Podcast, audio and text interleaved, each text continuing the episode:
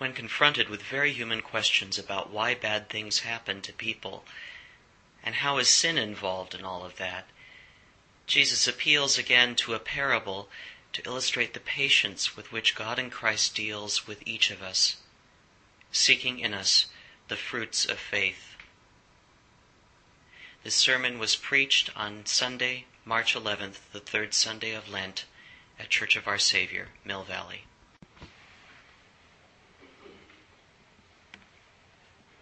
In the name of the God of the burning bush, Amen.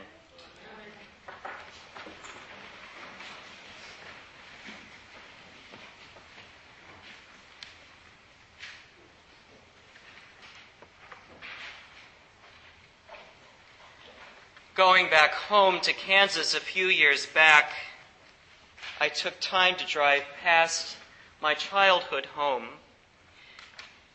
My parents moved to Missouri when I was away in undergraduate school, so a number of years had passed before I once again saw the one level ranch style. It was no longer sitting at the edge of an alfalfa field, but it was surrounded now by big homes and condominiums that had gone in as the edge of Little McPherson, Kansas got pushed back for new development. Ours was still the most modest house on the block. Beside it, the row of hedge trees that had been there since before, well, God was there those hedge trees that would throw big, sticky green hedge apples in the summertime. Good only for getting caught in the lawnmower and dulling the blades. Not even the squirrels would touch them for seeds unless they were desperate. But behind the house, I noticed that something was now missing.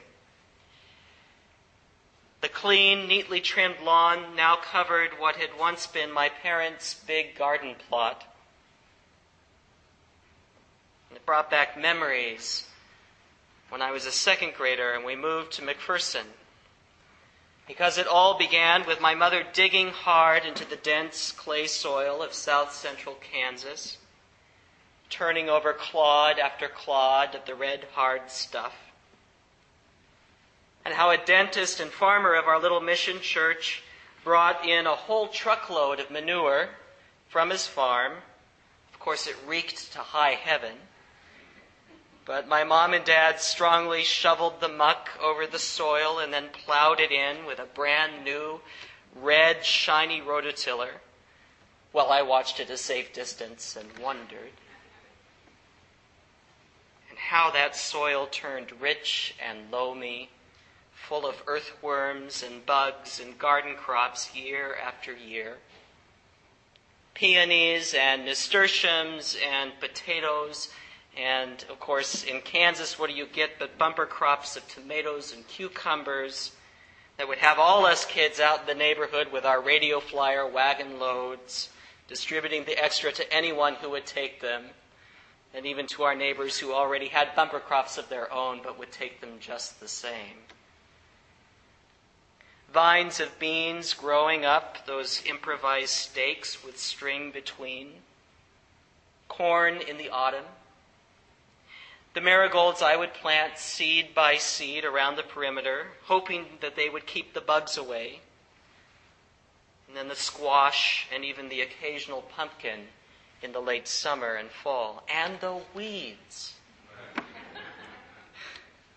yes, the wild morning glory, or what we less affectionately called bindweed, as it would rapidly take over during hot, wet summers one year, my mother plowed the stuff straight back into the garden without thinking, and all the fragments germinated. So, the following season, you can imagine what we had a layer of stifling, almost impossible to break vine. We could never beat this stuff. But it was the garden I grew up with. The rich soil that would get caked under my fingernails and cling to my shoes. It was the garden of a family's joyful labor and love, with all its successes and failures year after year. And now it's all gone. So, my less than charitable thought is that I, I harbor a secret hope that with all the years of mulching, turning, and cultivation, the grass where the garden soil grows extra fast, so the new owners have to mow it more than once a week.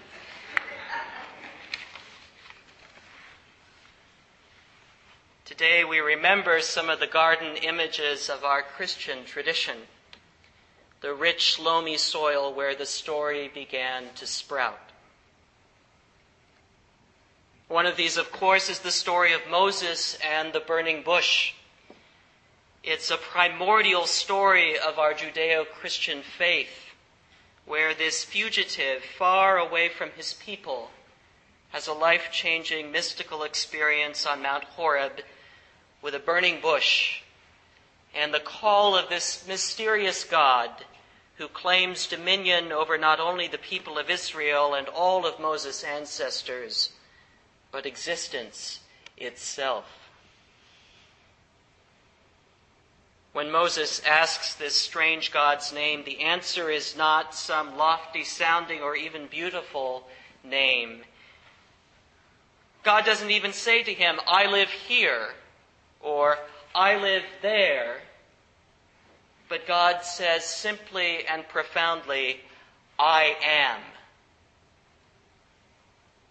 No further questions needed for this God of ours who lives in the reality of our bones and in the spaces between the stars. No further evidence required than simple being itself. God is more than mere existence. God is the reality upon which everything else exists. God is the framework, the maker, the gardener of the cosmos. God is being, from whom all personhood flows, the strength and weight of rock itself, the power behind all power, greater than the sea, hotter than all fire, more present than our breath. I am who I am, God says to Moses. A God who will not be reduced to human names or definitions, and a God who will set us free from all our self imposed limitations. Then we fast forward to first century Palestine, long after the Exodus, the founding of Israel, the ascendancy of David's lineage of kings and the exile of the people in Babylon and their return. Jesus has been speaking to the crowds, and a group of people approach him with a burning question that might have been taken right out of the headlines of the Jerusalem Times, had there been one in the first century. They bring up the apparently well known story of Galileans Jesus' geographic kin, who had been slain by Pilate, possibly while offering sacrifices in the temple in Jerusalem. It was a violent and grisly act that would have provoked any good Jew of the time to outrage and profound anger. And then they mention a tragedy, a tower in the city that fell, crushing 18 people. So, Jesus, why do bad things happen to good people? Or to put it a little more accurately, they were asking him, why do bad things happen to people, period?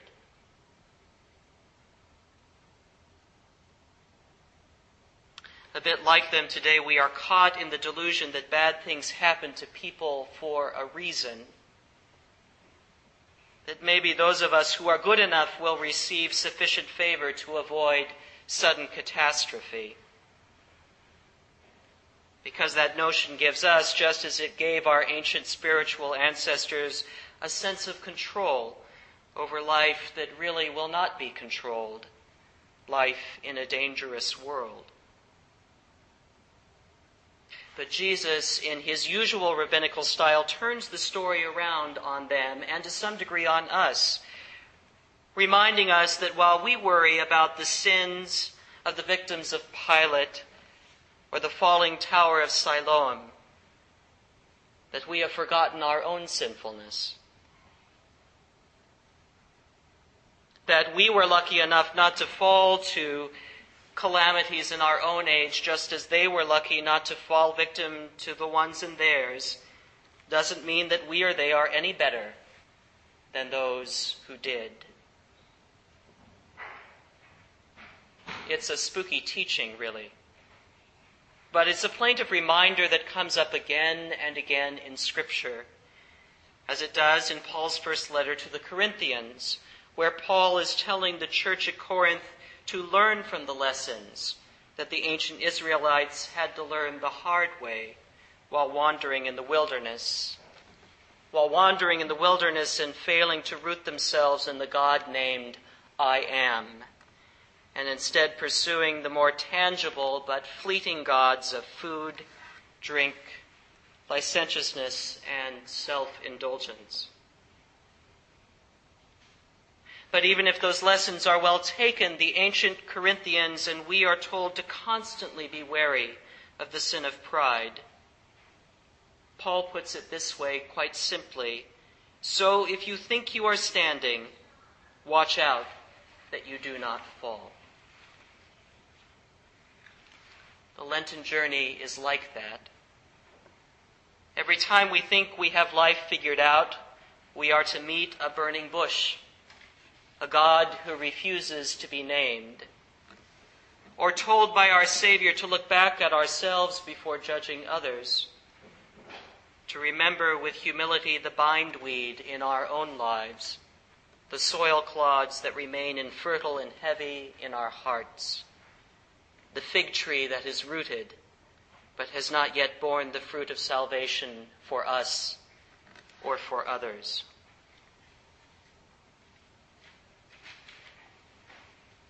Jesus closes today's gospel with a beautiful parable about a frustrated landowner who knows it seems very little about gardens and even less about trees. His desperate impatience with the fig tree that has still not borne fruit is so familiar to us.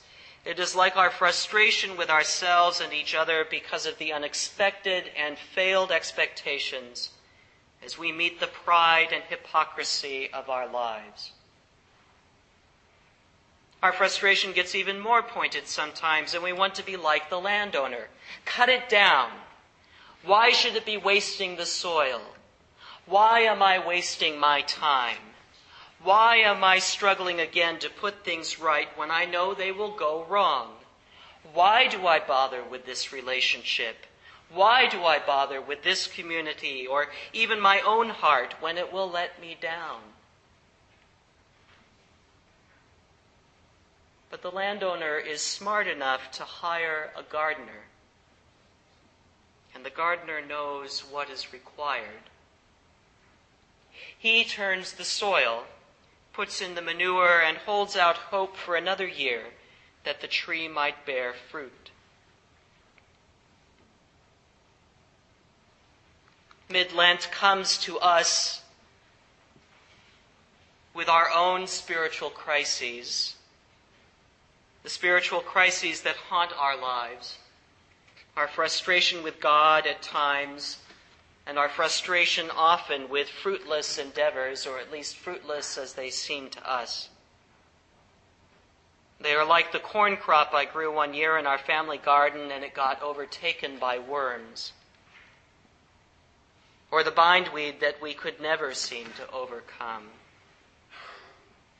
Or that darned apricot tree that grew next to the garden that wouldn't bear fruit for year after year, succumbing to late frosts and defying my mother, mother's best efforts, her PhD in horticulture notwithstanding. Jesus is the gardener of our hearts and lives our constant gardener, even. Maybe some of you know the story or have seen the movie. Because, like a devoted husband out for truth, God in Christ is constantly turning over the soil of our hearts, of our relationships, and of our communities looking and hoping for the fruit that will come in due season. The stone and clay of our lives is slowly turned by the gospel into rich, loamy soil where the seedlings take root and the apricot tree one season will bear a huge crop. Ours did at last one year. I will never forget it, nor will my mother who was canning apricots for days. So keep hope alive and watch for the gardener in your midst, the one who says, I am who I am, when we ask, Who are you? What is your name? The one who walks and teaches us even when we are on our beds in frustration and fatigue. The one who comes among us and turns our bad soil into good seeking the truth in us with patience and long suffering love, so that we may grow up and bear fruit in due season, well and good for God's glory, and well and good for God's people. Amen.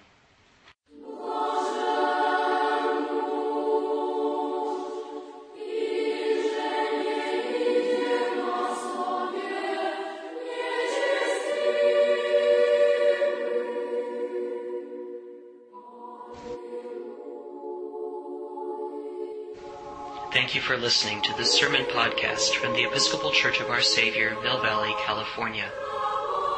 We strive to be a welcoming community for those seeking to deepen their relationship with God and to journey in faith with God's people through the breaking of bread and in service to others in Christ's name.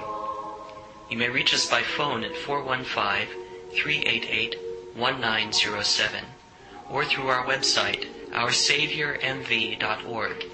That's O-U-R S-A-V-I-O-U-R, M-V for Mill Valley, dot org.